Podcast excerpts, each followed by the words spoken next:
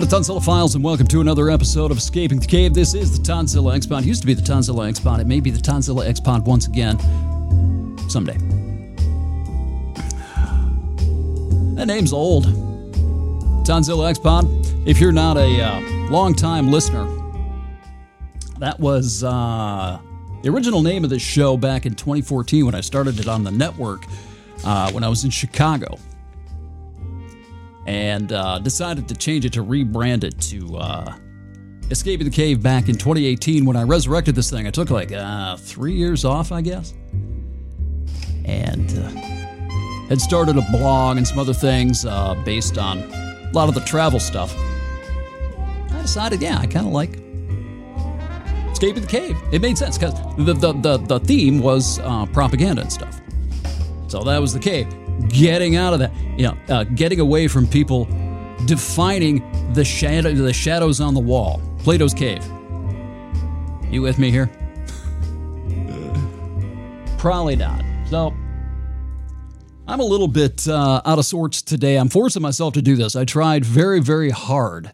I tried doing this last night. I was sitting in here for a few hours had a real problem getting things going. Got really frustrated. About six o'clock this morning, I was just like, fuck all this. I don't want to do this anymore. I've got two computers. I've got a, a Mac sitting here. I've got a PC sitting over here. I've got the board here and trying to figure everything out. My mind just isn't uh, the dexterity that I used to have.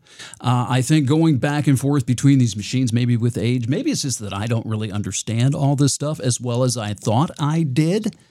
I don't know what it is. But yeah, I just threw in the towel this morning and then uh, got up really late. I'm on the vampire schedule. I'm recording this for the podcast, folks, about 2 o'clock in the morning, 2.12 in the morning on February the 16th, 2023. I think this is episode number 116 for you folks. And uh, got up, was awake for about an hour this afternoon, and got a text from an old friend saying that one of my best friends has died. One of my closest friends in high school. Now, he uh, had shot himself, attempted suicide at about the age of, I want to say 21 or 22. Now, this was like 32 years ago, and he has been in uh, a wheelchair in a care facility ever since then. I mean, I haven't seen him. I hadn't seen him in like five years. I'd gone and, and kind of kept track with him. My mother and his mother are, were friends, still are friends. So, you know, I kind of kept track.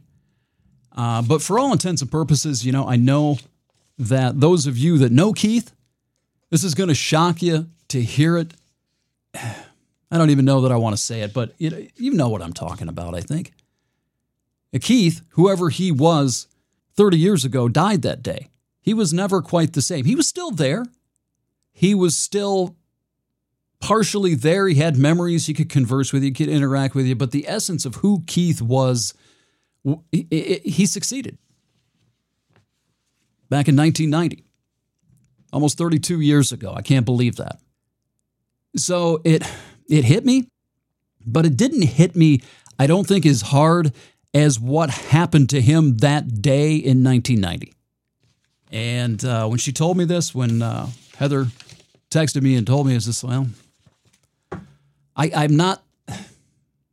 I don't know what I'm thinking right now. This just happened a few hours ago. I probably shouldn't uh, uh, try to pontificate too much right now. Maybe I ought to let things settle a little bit. But uh, later on, just a few hours ago, I was just sitting here. I was going through some pictures. I've got a couple of pictures of him from way back when. I'm like, high school. And I'm looking at those and I'm thinking about some of the stuff that we used to do, driving around in this Bronco of his. And yeah, it's starting to sink in a little bit that he's gone. He's been gone for a long time for all intents and purposes. Really, I mean, I, I can't, I can't walk away from that. I can't deny that. But yeah, the finality of this, and that's the thing that, that I think I was I was thinking about this a little bit earlier. That's the the terrible thing about permanent solutions to temporary problems. I wish he could take that back because I, you know, I, I think about who he was, and you know, selfishly, having my friend for the last 30 years would have been great. I would have liked to have seen what the friendship would have become.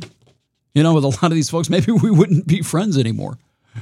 That's the way it seems to go these days with politics and uh, whatever else. I don't know how he were, where he would have went. I don't know how any of that. But but I wonder. I wonder how his life would have turned out. Would he have had kids? who would he have become? We'll never know. Permanent solutions to temporary problems. It's hard to judge, you know, somebody who's that miserable. I have some insight into what happened to him 30 years ago that not many people do. I, I don't think anybody else does. He kind of let me in the door a little bit one night. I'm not going to share that here. I know he was tormented. But boy, one of those things that without judgment, you can't judge without walking in another man's shoes. And I don't know exactly how tormented Keith really was. But you know, you're 20, 21 years old, lots of things can happen over the course of years. Time. Time heals a lot of things. And I really, I, I, I would love to be able to jump into a game, into a movie, into, I don't know, a virtual reality headset and see how his life would have turned out had he not sought out that permanent solution to what may have been a temporary problem. So that's a backdrop for tonight. so I'm a little, little weird up here. And I sat down, I found myself kind of getting into this pattern again, just kind of like retreating into my head again with this, this news about Keith today. And on the heels of last night, the stuff that I had prepared for this morning, I didn't get it done. I felt myself like kind of, you know, I'm not in the mood for this. I don't want to sit here and record a podcast and do a live stream to nowhere, nonstop to nowhere. But I have to uh, kind of force myself to get back into this a little bit uh, harder, whether I fucking feel like it or not. You know, I had a, I was doing my radio business. Didn't matter. Didn't fucking matter if you felt like going on the air. A lot of times, I have a couple of shows. I didn't say shit. I didn't say a word. The maybe the first ten minutes. Bosses never, I don't think they ever heard that, but I had nights, I was, I was essentially voice track. I was just pushing buttons, play a sweeper going into the commercial break. Didn't feel like it, but I showed the fuck up. I showed up for work. I know what that's like, and it's it's it's real easy, I think.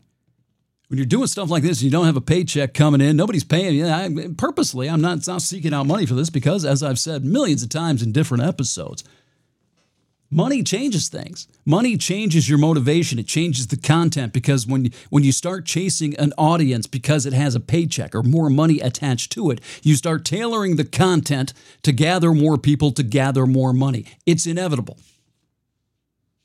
I didn't want to do that.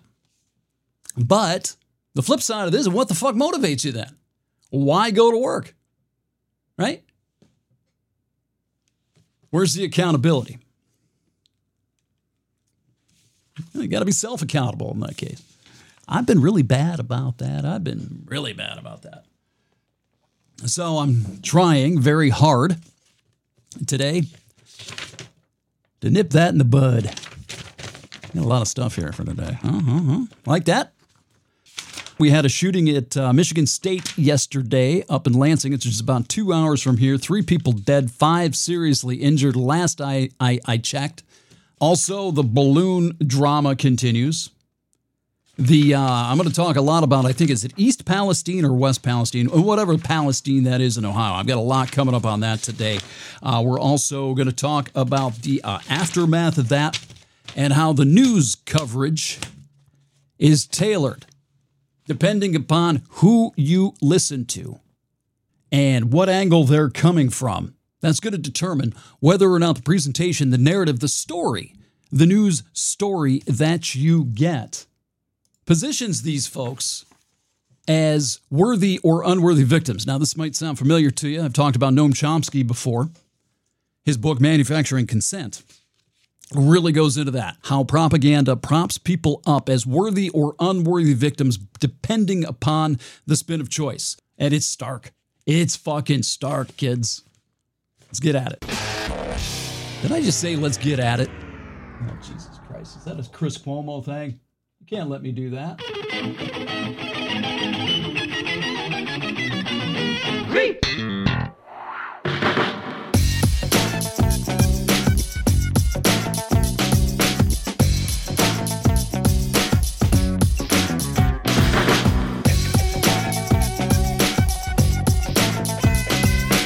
All right, as I sit here recording this, February the 16th, 2023, we're in the wake of the uh, shooting up at Michigan State University in East Lansing, which is about uh, two and a half hours from here. Uh, last check, there were three dead, five seriously injured, and about six million recycled comments. Recycled comments everywhere. We've got to do something. I haven't really heard a lot of the thoughts and prayers crap this time. Maybe that's kind of running its course after 10, 12, 15 years.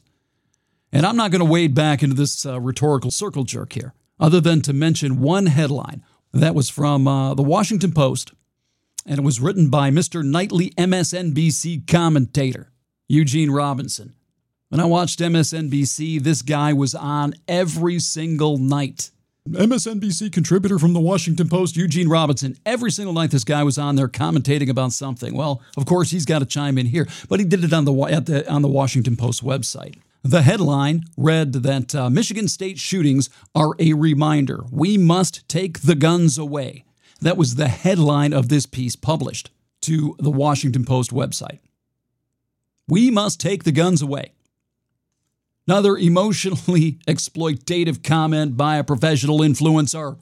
This guy refuses to accept the reality and should not be taken seriously. The reality of guns in this country. We must take them away. What planet, what dimension are you living in? The Second Amendment is not going anywhere, and he knows it. And to repeat myself for the hundredth time, even if the Second Amendment went away tomorrow, kids, what does Eugene Robinson think could happen to the 400 million guns that are already out there? Getting rid of the Second Amendment, if you know anything about how government in this country, in this country, how it works, if you know anything about that, you know that's a pipe dream already. But even if you could, even if you could go into fantasy land and eliminate the Second Amendment tomorrow, what are you going to do about the 400 million guns that are already out there?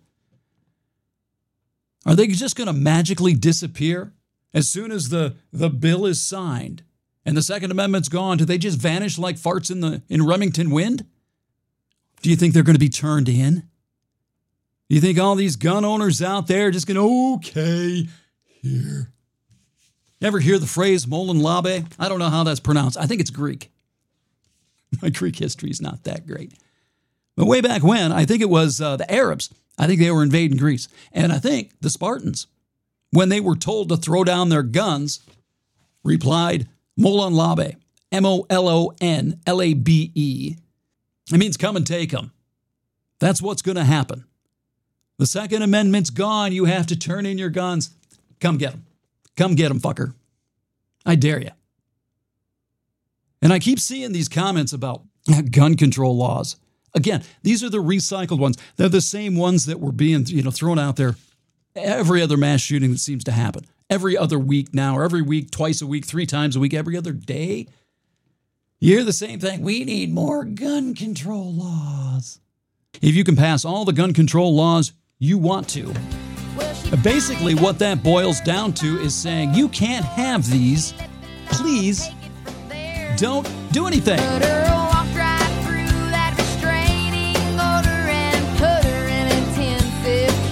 Do you see the connection here?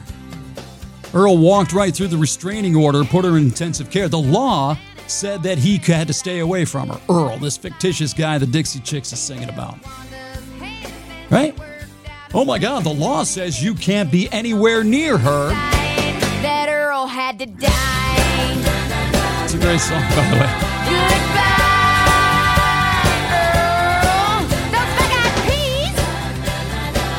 So write, write all the laws you want to. Those laws are going to work about as well as Wanda's restraining order in this song. Someone doesn't care about the law, doesn't care about what happens to themselves.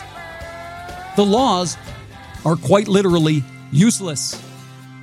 If nobody agrees to abide by them, or if somebody, one person in this in this instance, uh, doesn't agree to abide by the law as it's written, what good is it? It's about as good as a restraining order in a situation like this. Walked right through it, put her in intensive care. That's perfect. It's the perfect analogy for gun control laws. And all you feminists who happen to be liberals out there, you know what I mean. You're decrying domestic violence and you complain about domestic how domestic or uh, restraining orders don't work. You understand the concept of why gun control laws are useless in controlling criminals. Gun control is not the issue. Gun possession is the issue. Having 400 million guns in people's hands around this country is the issue. I hate to tell you, there is no legislative solution.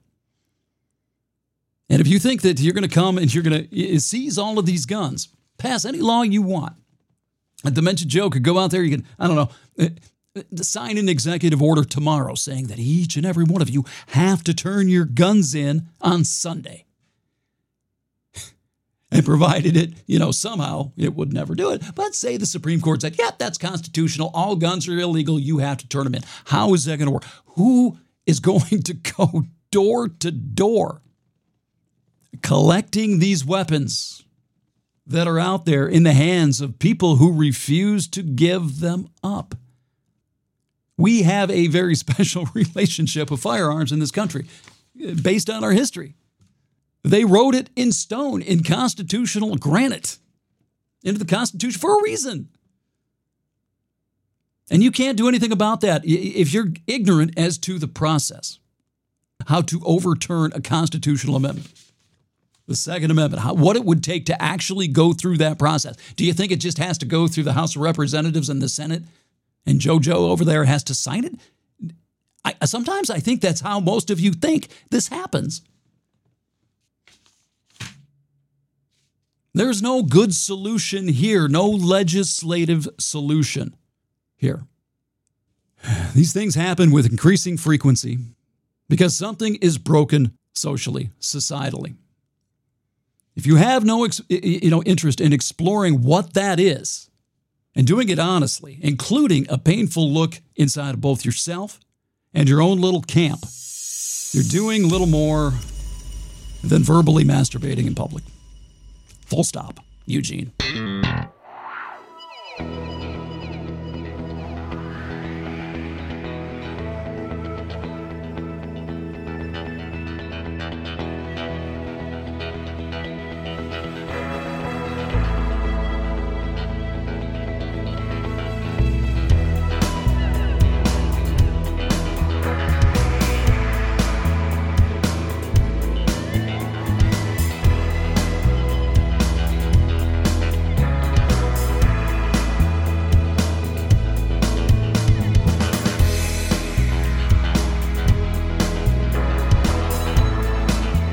Up until the last couple of days, something else that no one else was talking about was that uh, derailment down there in East Palestine, Ohio, happened on February 3rd. Okay? Today is February the 16th as I record this. 13 days ago, two weeks ago, up until the last two days, perhaps, almost no one was covering this. Maybe a little blurb here and there. But next to no one was really giving this thing the attention that it deserved. Now, again, let me repeat this. The derailment happened February 3rd. The balloon was shot down February 4th. I have to ask, a lot of people are asking. A lot of people are asking. Why then? They track this stupid thing. They they claim. I think I think I heard them say uh, today or this week. They've tracked. They tracked it from launch in China. China. They knew it was there. Another story, they picked it up in, off the Aleutian Islands, Alaska, something down that line. Why did they let it cross the country? Why did they decide to shoot it down off the Carolina coast? Now, I'm not saying this is true, but a person could be forgiven for wondering if they needed a distraction from something. Could it be a convenient distraction from what they knew was coming in Ohio? Maybe they knew what was on those those trains, those chemicals, the, the, the actual effect and some people are calling a little mini Chernobyl. A public health disaster for those people in Ohio. Much more on this is coming in a few minutes. But how many people are talking about Joe's classified documents now? And Van, you talk about vanishing like a fart in the classified wind. Nobody's talking about it now. Mike Pence, hearing all sorts of shit about that. And uh, Donald Trump, more on him, his classified document. But what about Joe? What happened to that? The balloon and the train happened to that. The balloon happened to both of those. And shortly after the balloon was shot down off of the Carolina coast, for all the world to see, mind you, I read that some of the uh, recovered balloon debris had English writing on it. Some of the parts were labeled in English. And I got to ask have the false flag conspiracy started yet? Have you heard them? Have you heard any of them? Should I start one maybe? A better way to force chatter about your classified document hypocrisy and an environmental disaster down in Ohio than a foreign incursion or maybe what turned out to be maybe, oh, it could be aliens. I really hoped it was. Oh, I was praying to God it was aliens. I hoped ET was here. Oh boy. First, I want to see them, and then I want to watch you guys react to aliens. There would be nothing better than to watch this country in particular, but humanity just try to grapple with the fact that aliens are. So I'm like, okay, please let it be aliens. It wasn't aliens. Nah.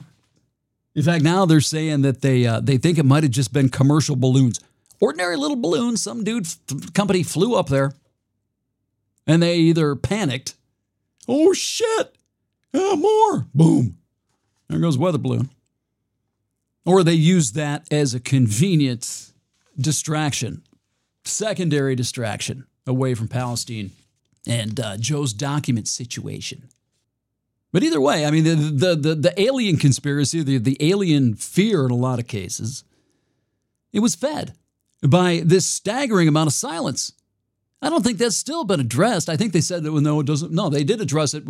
that's what they said. Uh, no evidence it was alien in nature. In fact, it could have just been commercial balloons. But it took them days to do it. So, is, is it a conspiracy? Was it intentional? Did they ignore this? Did they use it as a distraction? Did they time the downing of the original balloon off the Carolina coast to most effectively distract the American public from East Palestine and the document scandal? That was all over the place before that balloon was shot down. Who knows? Am I crazy for asking? Hmm? Depending on what side of the aisle you're on, if you're a Democrat or a good liberal, no, that's nutty. He'd never do that. On the other side, now if you're Trump supporter, hell yeah, you need to ask that. You folks who just want to, you know, throw that out willy nilly because it's Joe Biden, it's a Democrat, you're probably right. It probably is just a, a harebrained conspiracy theory, but would you be saying the same thing? Would you think the same thing if it was Donald Trump or George Bush in office? Of course you wouldn't. Your skeptical radar would be blaring. That's what we need. We need people who can apply the same level of skepticism to people that they like and, and parties that they even kind of support as they do to people they can't stand, to the party they can't stand, the opposition party. That would terrify, terrify politicians. It'd make their job a hell of a lot harder, too. Can you imagine uh, St. Pierre, whatever the fuck her name is there, the press secretary? If she had her own people ripping her to shreds every single day? What about Sarah Huckabee Sanders when she was press secretary for, for, for the Don Don? If you if she, if they had Republicans tearing into the inconsistency and the ob, the obvious lies, I mean it's her job. I'm not going to get I'm not going to get on their case too much. That's what they are paid to do. White House press secretaries are literally White House propagandists. It's literally their job. If they don't spin propaganda, on a daily basis in front of the press and in front of the American people, they don't have a job. That's what they are hired to do, literally. But it would make their job a hell of a lot harder if their own people were as skeptical of them as they are of people on the other side. That's when you have a healthy democracy. That's when you have a healthy press. Can you imagine? I got more on Tucker Carlson coming up here in a few minutes. But can you imagine if Tucker Carlson had that same aggressive, skeptical, cynical attitude applied to Republicans as he does Democrats, both sides, treating them like adversaries. No matter who's in office, they're politicians, treating them like adversaries, skeptical, almost vicious skepticism. Do you think government would look a little bit different? the media sure as hell would, obviously. But do you suppose government, do you suppose society would look a little bit different if everybody was trained to not cheer for your team, but maybe maybe have a a conference realignment where your team is the public and the opposition is anybody in power, any politician whatsoever. It doesn't matter the letter after their name. You have to treat them like an opposite, like a uh, what's the word, uh, a hostile witness, however you want to look at it. They're not on your side. They are always lying, treating them that way, and, and making sure that you, you're trying to, to suss out every lie, every inconsistency, every fucking spin. Now, the media can't do that. The for profit media cannot do that. I mean, they could appeal to us, but who's, who's going to give them access then? Who's going to go on the Sunday talk show? What politician is going to go on the Sunday talk show when they know that whoever is hosting it is just going to rip them to shreds and tear every, like a hostile witness on the stand? Who would go on there?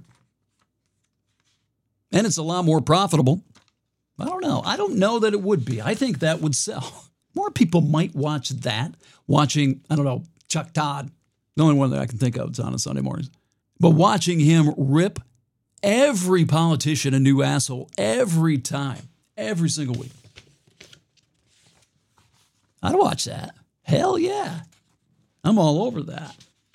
Well, that's what we need. I, I think that was uh, sort of philosophically speaking, anyway. I don't know if it's ever really been this way. I think it's always been kind of down this uh, uh, our team, your team crap. But I think philosophically speaking, I think that was what was intended for the free press. It was supposed to be adversarial all the time, assuming that whoever was in power was not on your side, had nefarious intentions, was there for some other reason than the public good. Having that as the default setting, not just this team crap, like our team's good, their team's evil. I don't know if we've ever really had that, but I wish we had it now. You know, one outlet, one channel, one paper, something that's not cheerleading one side and damning the other side to hell as a heretic, a blasphemer, as evil as Hitler.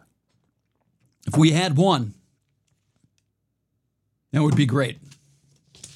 So, yeah, Democrats, one or two of you who may be listening, why don't you apply that burning skepticism that you had for Trump to your own guys? And, and Trump bots, you Trump people who love him, who hang on every fucking word that Trump said, trying to hang Joe Biden in effigy. Yet, you follow that buffoon. Why don't you turn the same skepticism you have toward Biden, AOC, and the rest of them? I'm right there with you. But why, why can't you turn that toward Trump? Do you think we'd be better off? A little bit. I, I, have never really understood that. I, I, I, th- I, I come from the position and I've noticed this in myself. I mean, I'm always against who's ever in office. I hated George Bush. I didn't get political until George Bush and that tw- uh, election in 2000 and then the Iraq War. I didn't give two shits about politics before that. Obama, I called him hair hopey change. Never really bought into any of that. I knew that the, the Obamacare was, it wasn't healthcare reform, it was insurance reform. Just mandated you had to buy insurance right? Never bought into him. And then came Trump. I, you want to see him? I'll take some screenshots of some of the shit that I said the four years that Trump was in office. And Joe Biden lost me before the election. You could see where that was going. But isn't that the way this should be? Isn't that the, the, the healthy skepticism not being for anyone? Make them prove it. Make them prove beyond a reasonable doubt that they have your best interest at heart. Instead of just going along and playing the Manchurian propagandist role that I've talked about, post hoc rationalizationing for them, and then spreading it and farting it into the, the virtual ecosystem. Rationalizing and justifying everything your team says because it's your team. Take the other track. Rip it to shreds. Play the part of the cancerous cynic on everything a politician says or does. That would get us to where we need to be. Anyway, that was a fun tangent. Wasn't intended. That's how this shit goes.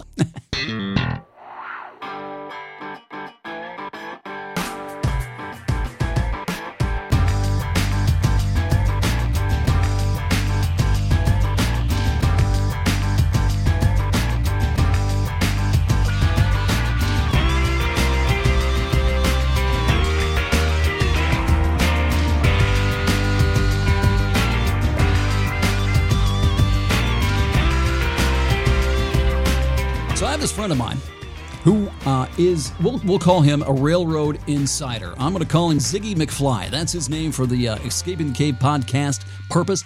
Ziggy.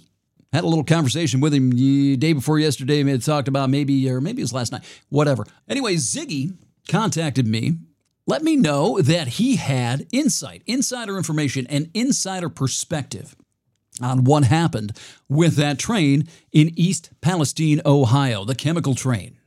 Leftist guy, he's a union guy, really pro union. I mean, real pro union. So my initial thought was that okay, well, he's gonna ha- probably operator error, right? That something happened with his train that was the the conductor, the engineer's fault, or maybe somebody's fault. Uh, didn't do their job, and the train, and it was their fault. And he was to give me, you know, the union perspective on. it. I told him I don't want to hear that. I want nothing to do with the union perspective on something like this. If it had to do with what we'll term operator slash human error, he assured me that that was not the case. So I'm going to read directly from what he wrote. This is Ziggy McFly, Marty's cousin. Maybe I should have named him Emmett. What he said was the glowing fireball was an overheated roller bearing on the end of the axle. It's on every single piece of rolling stock on every train in North America. Again, he works for the railroad. He knows what he's talking about. He's been doing it for decades. This isn't a novice. This isn't somebody who's read up on trains. He deals with them every single fucking day and has for years. He says when they fail, they overheat and become what's known as a hot box. Railroad terminology, I guess, hot box. And if these hot boxes go undetected, the metal heats up and eventually the end of the axle burns off. Literally. Wheels are no longer held in place. The wheel drops off the rails. If the wheel drops off the rails, I'm sorry. All kinds of hell can break loose, as evidenced by what happened in East Palestine. He went on to say that they had the exact same thing happen someplace in Michigan a few months back. I Googled it, it's there. No hazardous materials were involved with that one. I looked it up. I think it said it was sugar. He says that uh, busy main lines have what are known as hot box detectors and dragging equipment detectors roughly every 10 miles that are designed specifically to sense these things. They take temperature readings of the entire train as it passes over, and if a problem is detected, it broadcasts pertinent information over the proper radio channel that they are required to be monitoring while the train is moving. They stop, they go for a walk, they determine what the fuck's going on, and uh, sometimes 10 miles is not frequent enough. Especially if a bearing is starting to fail but has not yet reached critical temperature. These detectors are set only to transmit problems at temperatures above 225 degrees Fahrenheit. If it's at 220, it won't go off. They get a no defects transmission over the radio.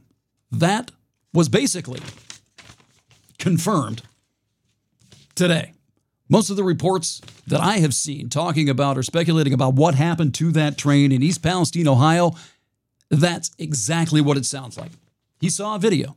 Somebody had posted a ring video that showed like a like a glowing fireball beneath this train just before it crashed in East Palestine. He could tell exactly what it was right away. He knew exactly what that was. He described it really well. Pretty much everybody that I've seen who's not a conspiracy theorist, uh, they're, what they're saying probably happened. Uh, one report, a headline I saw said, "Oh, that train might have been on, on fire for 20 miles." Boom, boom, boom. Now he's a union guy. He's a union hammer. Union hammers always see corporate greed nails. So that's where he went. That's where he wants to he wanted to take it. He wants to blame the railroad corporation, the industry, for all of the uh, cuts that they've made. I think it's 29% of their force. 29%? Is that right? I don't know. Something like that. They've lost a lot of people in the last six years. A lot of that was during COVID. I need to catch up here because this is where I have to edit because I was going to go all into this. He gave me a, uh, a, pretty much a dissertation on why he thinks this was corporate greed. Basically, what he said was that uh, maybe I should read this whole thing because I don't want to give the wrong impression here. Long story short, I'll try to nutshell it as best I can because I really don't want to go through this whole thing. His viewpoint is that what happened in East Palestine probably had to do with layoffs, with the railroad not having enough people on hand, enough people staffed to where they have to consolidate trains, they have to have people doing more work. I understand this from radio, man. We they did that when when radio started bean counting. and they needed to save money they wanted to keep profits where it needed to be. They started letting people go. And then the people who remained were told that they had to do more and more and more for about the same amount of money. And he's kind of saying the same thing here. Right? What he's saying is that the maintenance that was done, perhaps on this hot box, what became this hot box, was done by people who were tired, who were overworked, could possibly have been due to receiving half ass inspection by an overworked mechanical inspector because they have furloughed over 60% of the car knockers. I assume that's the yard workers everywhere on the system. Have they furloughed them? Have they been furloughed? That was my question. Either way, they're not there. 60%, according to him, his number, 60% of the employees who were there at one point are not there now. He blames bean counters, he blames corporate greed. I get that. I expect that from him. Right? I, it doesn't mean I have to take it at face value. Not not 100%. I don't think he's lying. I think he actually believes that. But is that actually the case or is there more to the story? That's what I wanted to know. So he says that uh, the engineer was just running a, a massive train over a hilly, curvy stretch of the rail with shoddily maintained equipment. He's familiar with this area. He's actually, I think he's run that rail before, that route, Toledo to Pittsburgh. He claims that if you uh, complain about shitty equipment, you get a target on your back. Uh, you have to deal with scrutiny from maintenance uh, management, rather that can lead to discipline up up to and including termination. So basically, you don't want to be a whistleblower. You're going to be targeted. Your job's in jeopardy. He mentioned this because my question was, was this operator error? And my reply to that was that shoddily maintained equipment falls under the umbrella of operator error, human error at least. Maybe not operator, maybe not the, the engineer or anybody aboard the train, but human error led to this. The equipment does not maintain itself. Where my head went with all this is not just directly, you know, laser beam focus on the corporate structure, the bean counters. Listen, companies exist to make money. Primarily, first and foremost, a corporation, a company, I don't care who it is and what it is unless they're being run by a billionaire and uh, somebody who's already a billionaire and has the, these, these mythological, mythical, altruistic qualities. They start a business to make a living, to make money, to make profits. First and foremost, they're not primarily there to give anyone a job. That's not why they exist. They exist to do a job and to make money. And they, they provide employment to that end. That's it. Now, I know liberals and conservatives have different viewpoints on this. I'm not going to get into all that. But to me, this, this seems like there was a failure higher up. What I said to him was the more th- one thing more potent than bean counters is federal oversight. You know, we all grew up, people my age grew up remembering Ma Bell, how it was broken up at some point. Mayor Pete has basically said nothing about this. He was complaining and whining and bitching about how there were racial inequities in infrastructure work crews. He chose to talk about that while this train was burning the other day. But if this is a failure in federal oversight, a failure with uh, the Fed, of the Fed, to properly monitor and regulate this industry, making sure that there are enough people in the yards to do the job that they're expected to do. This is infrastructure. This isn't Taco Bell. This isn't the same thing as was happening to us uh, a couple of years ago when Taco Bell couldn't get enough people. I was pissed off about it too, man. I wanted my burrito supreme. Burrito supreme, two soft tacos. I wanted them. we drive up there like eight o'clock on a Friday night. Taco Bell's closed. I'm pissed off. Why were they closed? They couldn't get enough people to work. This is not the same fucking thing. This is a critical infrastructure, a critical transportational infrastructure, critical to the supply lines of this country. It needs oversight. If there's something wrong, the federal government has to be involved with. I don't care about the profits. I don't care about anything else. Federal government, somebody has to ensure that the job is being done safely, effectively, efficiently. If they can't do that, if they can't make, make sure that chemical trains are not being dragged across the fucking country in good enough condition where their wheels aren't going to fucking fall off, if they can't do that, what good are they? You talk about silence. You talk about a screaming silence. Where in the hell is Buttigieg on this? Where were they before? Uh, fine, I'll take Brian at his word. I mean, there's a lot of information that I have here about why the railroads don't have the staffing that they need to actually do the job right. A lot of reasons. COVID, you know, they got they got caught with their pants down. Is what a lot of these uh, uh, non-union uh, and non-corporate. These are like agriculture people who are talking about why the railroads are behaving the way they are, trying to give like a little explanation of that. And what pretty much all of them say was that they they they cut staff, they dropped their staffing because of COVID, and then were caught flat-footed when their business picked up quicker than they expected. They didn't have the, the people on hand Uh, to work because they laid people off. And a lot of people did during COVID, right? So they fucked up. They made a mistake. Well, why haven't those people been brought, be brought? Why haven't those people been brought back? Now, it's not as cut and dried as to say, oh, they're just greedy. That's his perspective. Is you guys going to say that? I get it. I understand that. But a lot of people are having a lot of trouble finding people to work. This great resignation thing. Quiet quitting. I know that my wife works in HR at a huge, huge multinational corporation. She has had, she has come home with horror stories about how hard it is for her to find people that want to work. It's almost impossible for her to find people, or was anyway. I don't know how this has changed. Maybe it's gotten better, maybe it's gotten worse. We haven't talked about it in a long time. But the last year, two years, is she was having such difficulty finding people to work.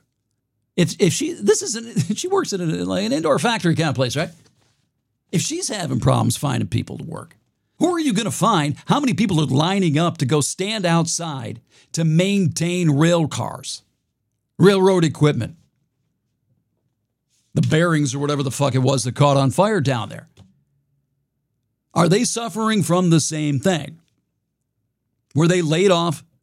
A bunch of people got flat footed, and now on the other side of the pandemic, after all of the, the free money or whatever, I don't know, whatever it is. I'm not going to say that. I'm not going to, you know, just lob that out there. But whatever the reason is that people can't find workers, can't find employees, are they suffering from the same thing? Is that why this happened? I don't care why. I really don't. Again, this is not Taco Bell. This is a major part of the transportational supply line infrastructure in this country. Some of the stuff that goes in those cars, on those trains, is incredibly dangerous, poisonous chemicals. We're seeing it. You're seeing you're seeing the response and how these people are being affected down there in East Palestine now. I don't care why. I just don't. This falls under what is it? What do you call it? The Federal Railroad Administration. Right? The FRA is under the DOT, Department of Transportation. So something's going wrong, going going on with these these uh, railroad companies. They're not able to do their job. They're not able to do their job safely. It's the federal government, it's the Department of Transportation's job to know that and do something about it. Or otherwise, they're fucking useless. They're a waste of money.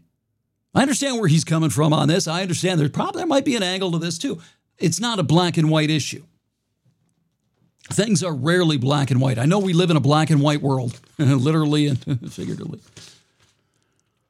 But that strikes me as another example of that. So where, where's the Fed here? Where's Buttigieg? I've not heard anything about this. I've not heard this addressed. That to me, to me, just my opinion. That's why you're here, to hear my opinion. That's where the accountability, that's where the buck stops. That's where the accountability goes. Straight up to the top like a fucking rocket ship.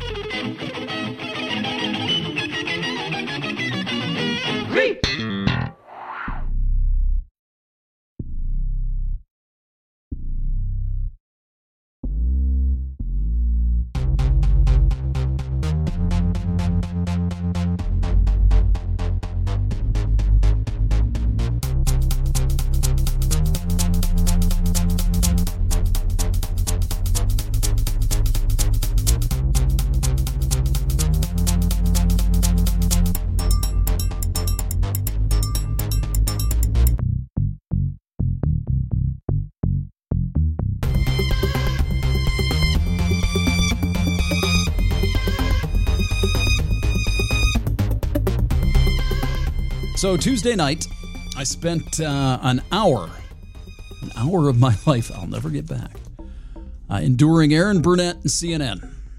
Seven o'clock show to see for myself how they're uh, covering Ohio's chemical train derailment and the ensuing national or natural disaster, calamity for these people. She didn't mention it one time that I saw. Not once. She devoted the entire first half of her show to Ukraine and Ukraine's suffering, but did not mention what was going on in East Palestine the entire show. But by way of comparison, I decided to switch over to Tucker Carlson and uh, compare notes. He was all over it. He devoted most of his show to it, if I remember correctly, in reference to Transportation Secretary uh, Pete Buttigieg. He hammered home what I was talking about earlier how Mayor McPete was happy to talk about racial inequality and construction crews almost completely ignored what's happening in rural Ohio. So he decided to sing the woke refrain instead of addressing what's turning into an ecological and public health disaster in the heartland. It got me to thinking about a couple of years ago watching Rachel Maddow. When I was in the uh, a little more of a liberal camp, I used to watch her show quite often. I liked Maddow. Once upon a time, but she went on a almost a literal Flint crusade. You remember that? Before she was uh, sort of disgraced by the Russia, Russia, Russia coverage, she was all over Flint, all over it. And the left leaning media's silence. It is all the way across. I've, I've watched not just uh, Erin Burnett, but I've, I've watched quite a bit of CNN this week. It's deafening. It's deafening. Up until maybe the last day or two, I think they're kind of getting a hint how people are seeing the lack of coverage here. But up until that, I don't know. I didn't watch anything today. But what I saw, I saw almost nothing from left leaning media. Tertiary mentions, maybe. Cursory mentions, maybe. I had to ask myself, I'm, I'm like, you know, would the coverage be so sparse? Say, for example, if this train wreck, this derailment, this chemical burn was happening in Washtenaw County up around Ann Arbor. If this was happening in Ann Arbor, do you think the liberal media complex would be all over it. Or if it happened in Flint, of course, Gary, Indiana, twisted into a racial thing, calling it environmental racism. If they could do that, they'd be on it. But there's no agenda down there. I wonder if Al Gore and Greta, grouchy Greta, Greta Thunberg, would she have something to say? This was happening in uh, someplace like Ann Arbor or Portland then around San Francisco and California, anywhere in California. How dare you? Anywhere in California. What would she be saying? What would she be saying to these railroad? What would she be saying to Mayor Pete silence? How dare you? Yeah.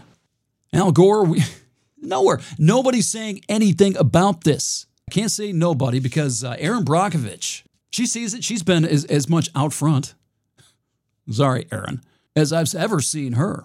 Returning to Tucker Carlson, he was asking, I guess it was Tuesday night, whether the silence was because these uh, poor people were poor whites, whether their whiteness made them unworthy victims. This is what I talked about in the open. Noam Chomsky went into this in uh, Manufacturing Consent worthy and unworthy victims. Does their whiteness make them unworthy? Does the whiteness make them unworthy in some twisted spirit of equity? Does it make them less worthy than Flint's residents were a couple of years ago, as I mentioned with Rachel Maddow? He also mentioned how these were not Trump voters, or these were not, sorry, these were Trump voters. 70% Donald Trump in the last election. So this is Trump country. A lot of people talked about that during the Trump presidency, where Donald Trump basically ignored counties, regions, states that uh, didn't vote for him. Is Joe Biden doing the same thing? Is his administration doing the same thing? Is Buttigieg doing the same thing? Buttigieg is from this part of the country. He lives here in Michigan now, up around Traverse City, I guess. He's from South Bend, Indiana. This happened in Ohio. He should have some connection to this, don't you think? Nothing. Is it because they're unworthy victims, being white, they can't play the race card, they can't split, spin it as a racial issue?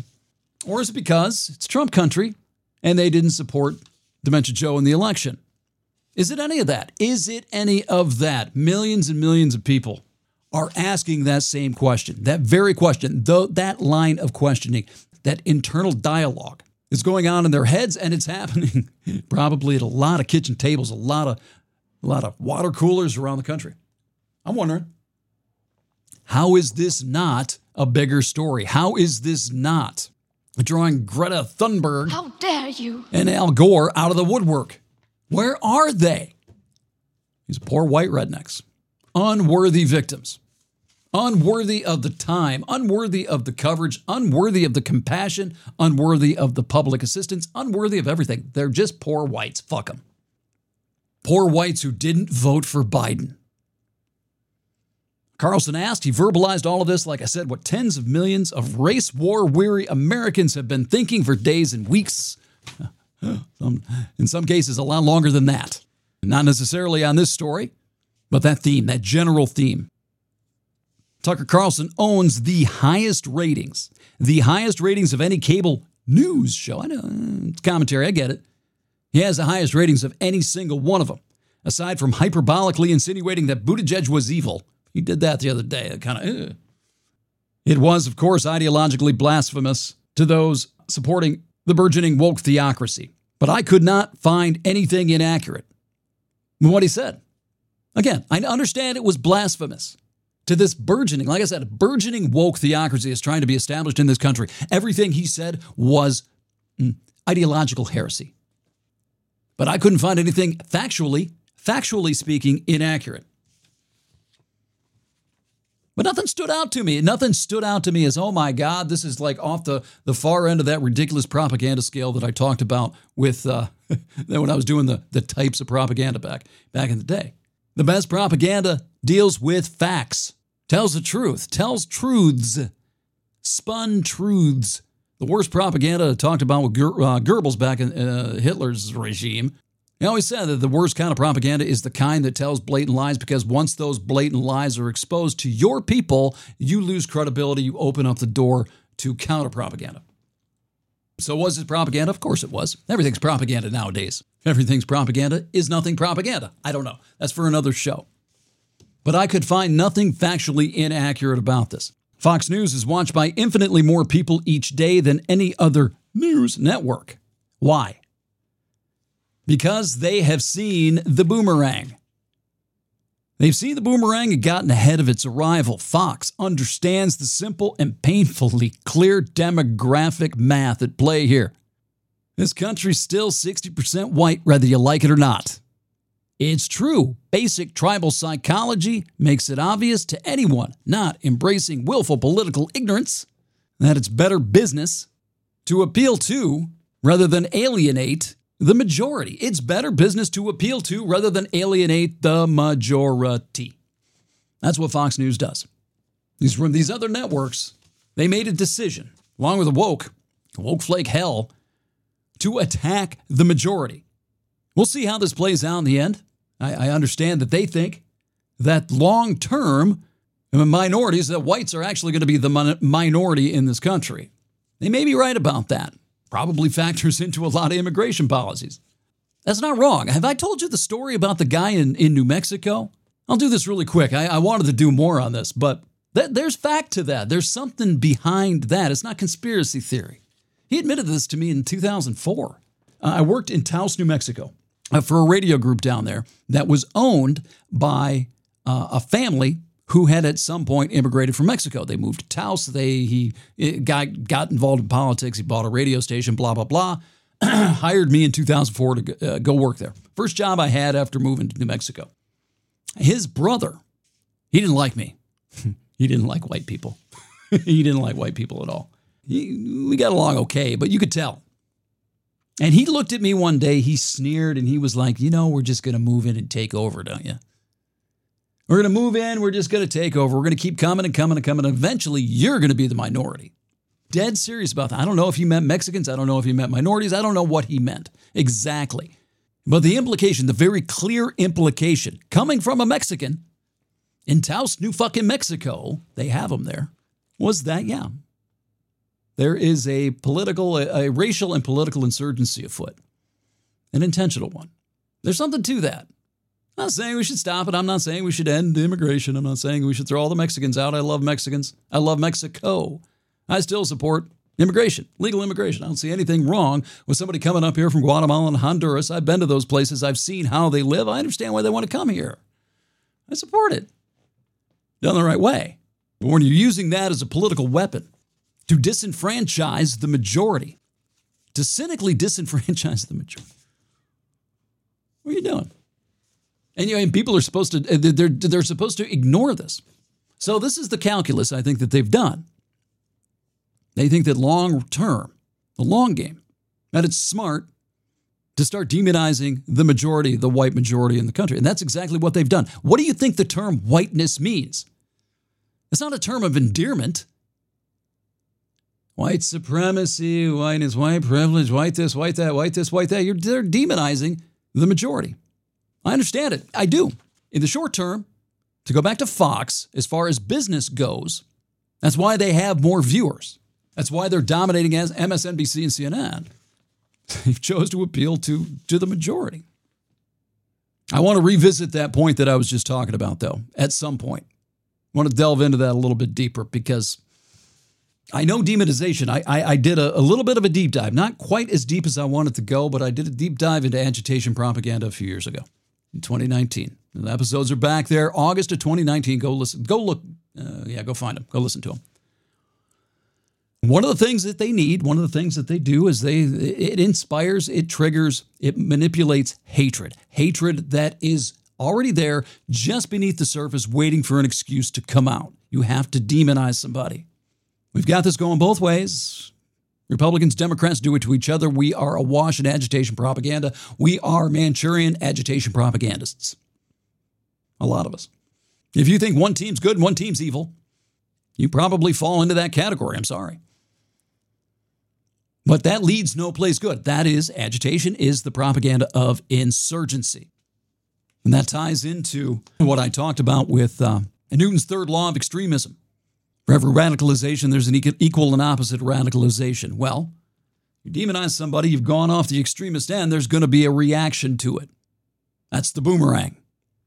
And the ultimate goal, from an external perspective, of agitation propaganda, of introducing that into a society from an external perspective, from the outside, the goal of that is obviously destabilization. Get the country at each other's throat, weaken them, destroy their will have them so focused on how much they hate each other that you can do pretty much anything you want to them. Now, you start talking about Chinese balloons and surveillance and all this other stuff. That was where my head went initially. That we may be destabilized enough, we may hate each other enough to where any bad actor could pretty much do anything they wanted. I mean, what would happen? Let's just let's just play the you know the the stupid uh, devil's advocate game here. But what would happen if China China came across like uh, the Aleutian Islands, invaded uh, I don't know Alaska and what's that uh, British Columbia? What would the people do? I don't know. I honestly don't know. I think there is a huge faction, a huge swath of this country that says America deserves it because racism. America deserves it because white supremacy. America deserves it. Fuck them. And support them now and then you hear chatter about communism, and from my liberal days, I'm I'm I'm I'm I'm conditioned to go, oh, don't. Uh, uh. But I have met communists. I know communists, literal communists. I didn't know any when I was a kid. I didn't know any when I was in my 20s, 30s. No. I know them now. Literal communists. And it's all fed by this oppression narrative, uh, racial oppression narrative, white supremacy, whiteness, America deserves to be torn down. That's the narrative. And replaced by something for the people in the name of justice. Right? I've said on this show lots of times, a bunch of times, justice doesn't exist. It's not a real thing. It's an idea. It's an abstract concept that does not exist anywhere outside of the fertile human imagination. It's not a real thing. You show me in nature, in the universe, anywhere else, in the entire known universe where justice exists, outside of the human fucking mind. It doesn't. and if you want to protest, you want to hold on to that belief, you need to tell me where the justice is in an infant who was born three days ago dying in a house fire. Where's the justice? Oh, everything happens. No, stop. Everything happens for a reason. Whack. Things happen. Not for a reason. Things happen. Justice is a human concoction. both to make us feel good, make us believe that things are fair, I guess, but also to keep us in line, also to give us some structure socially. But that takes cooperation. That requires the majority, the vast majority, almost all of the country, to agree with the definition of justice. What is just? You start talking about reparations and you start talking about using the term justice and vengeance interchangeably, retribution, that's not justice. Retribution is not justice. Sometimes we have different words for different things because they mean different things. Justice and vengeance are not the same. In order to have a society that functions properly, you've got to be able to agree on what justice is. Right? You with me? I got this little, uh, I don't know what you call it, little story, I guess, from uh, Walter Lippmann. I was digging through, uh, I think it was Phantom Public a couple of years ago, and I lo- absolutely loved this. I decided to yank it for this uh, specific piece because I think it, it shows the example really well. What is justice? Justice is a matter of perspective sometimes. So when you have a country, you have a nation, a justice system, and your, your, your justice is your goal. As close to it as you can, you have to come from the perspective, an objective perspective of as being an American. Because once you start putting that in hands, in the hands of individuals, dependent upon their identity, they start taking it from an identity perspective, you go at each other's throats. Their idea of justice becomes oppression to somebody else. Sound familiar? So is that justice? Is turning the table justice or is it vengeance? Or is it retribution? Those are not the same things. And once you get into this realm, once you start going at each other's throats, good luck. I guess I could go back to the agitation thing here, huh? I won't. Anyway, here's the story. It's uh, from uh, Charles Darwin. I took this uh, directly from the uh, Lippmann book. And what he says is that uh, Darwin's story of the cats and clover may be recommended to anyone who finds it difficult to free his mind of the assumption that his notions of good and bad are universal. The purple clover is cross fertilized by the bumblebee, and therefore, the more bumblebees, the better next year's crop of clover. But the nest of bumblebees are rifled by field mice, which are fond of the white grubs. Therefore, the more field mice, the fewer bumblebees, and the poorer the crop. But in the neighborhood of villages, the cats hunt down the field mice. And so the more cats, the fewer mice. The more bumblebees, the better the crop. And the more kindly old ladies there are in the village, the more cats there will be. Or me and my wife. If you happen not to be a Hindu or a vegetarian and are a beef eating Occidental, you will commend the old ladies who keep the cats, who hunt the mice, who destroy the bumblebees, who make the pasture of clover for the cattle. Hope I read that right. If you're a cat, you also will be in favor of the old ladies. But if you're a field mouse, how different the rights and wrongs of the of, of that section of the universe. The old ladies who keep the cats will seem about as kindly as witches with pet tigers and the old lady peril will be debated hysterically by the Field Mouse Security League. For what could a patriotic mouse think of a world in which bumblebees did not exist for the sole purpose of producing white grubs for field mice? There would seem to be no law and order in such a world, and only a highly philosophical mouse would admit with Bergson that, quote, the idea of disorder objectifies for the convenience of language the disappointment of a mind that finds before it an order different from what it wants. For the order which we recognize as good is an order suited to our needs, hopes, and habits. A narcissistic perspective, self interest. If you start putting the definition of justice in the hands of identitarians, pretty soon, these different factions are going to beat each other's throats. Equality. That was what we once strove for. Not equity, not equal outcomes, but everybody should have the equal chance to succeed, pursue life, liberty, and happiness, and all that. Equal opportunity based on perseverance, your skills, whatever strengths you have. That's on you. You have the equal opportunity to go get what it is that you want, dependent upon your strengths and weaknesses. and how hard you work and how perseverant you are. That's what we used to strive for. That's the country that that when I was a kid, when I was a young adult, fuck man, when I was over 30, that's what we were striving for. Equality. Equality and opportunity, not forced outcome. That's not justice. Because to force an outcome in favor of somebody else, you have to take it away from another person. That is not justice. That's what that whole story is about. You become the cat eating the field mouse. Pretty soon, well, it's not really a good analogy because in this case, you know, the cat's bigger than the field mouse, right? It's almost like lions and tigers, right? You've got a lion pissing and moaning, oppressing, or trying to take something from the tiger. The tiger's going to get pissed off. But one of those, those two animals, those two little beasts, one can't dominate the other. They have to tear each other to shreds. One's going to live, one's going to die, the other's going to be injured. And if you have this fight going on in your house, if you have a lion and tiger fighting in your living room, the living room being the country, what happens to your fucking living room? I'm full of metaphors. Worthy and unworthy victims, justice, environmental racism. We are in a messy place.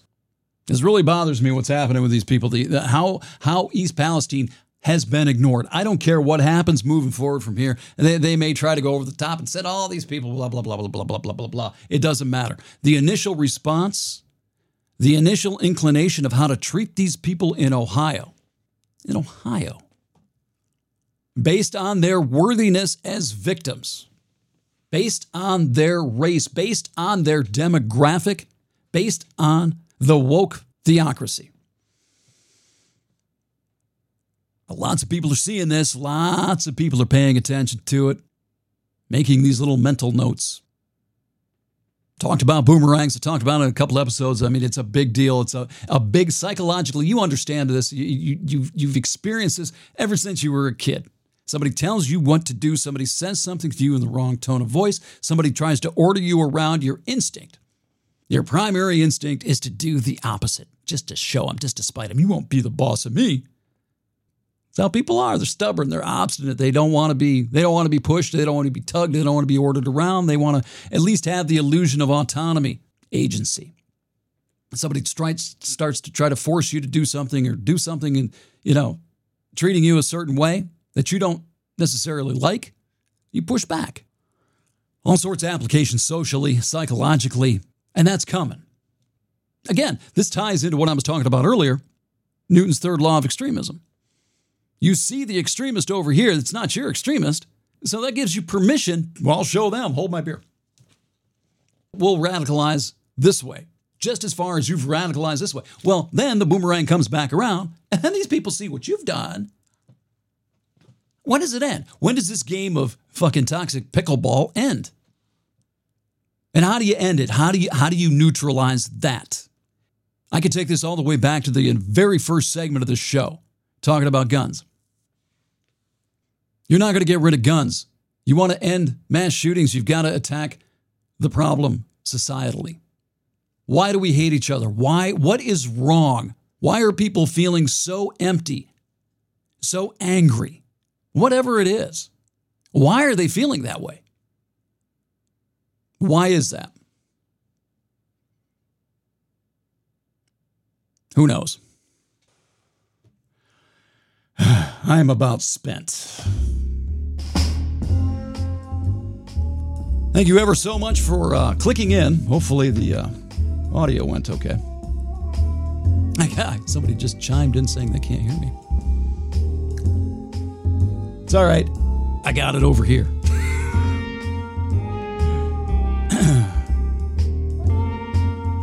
escapingthecave.com that's the website. It's kind of kind of dead. It's going to be moving. I'm going to be moving that url over to substack. Until i do check out the substack site. Tons of links i've got the youtube channel over there as well. Have some videos up there. Check out the podcast. Make sure you subscribe to that because this is first and foremost a podcast.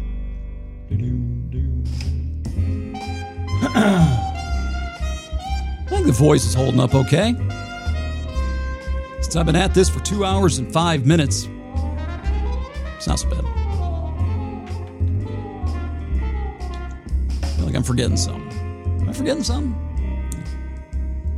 have some more coffee.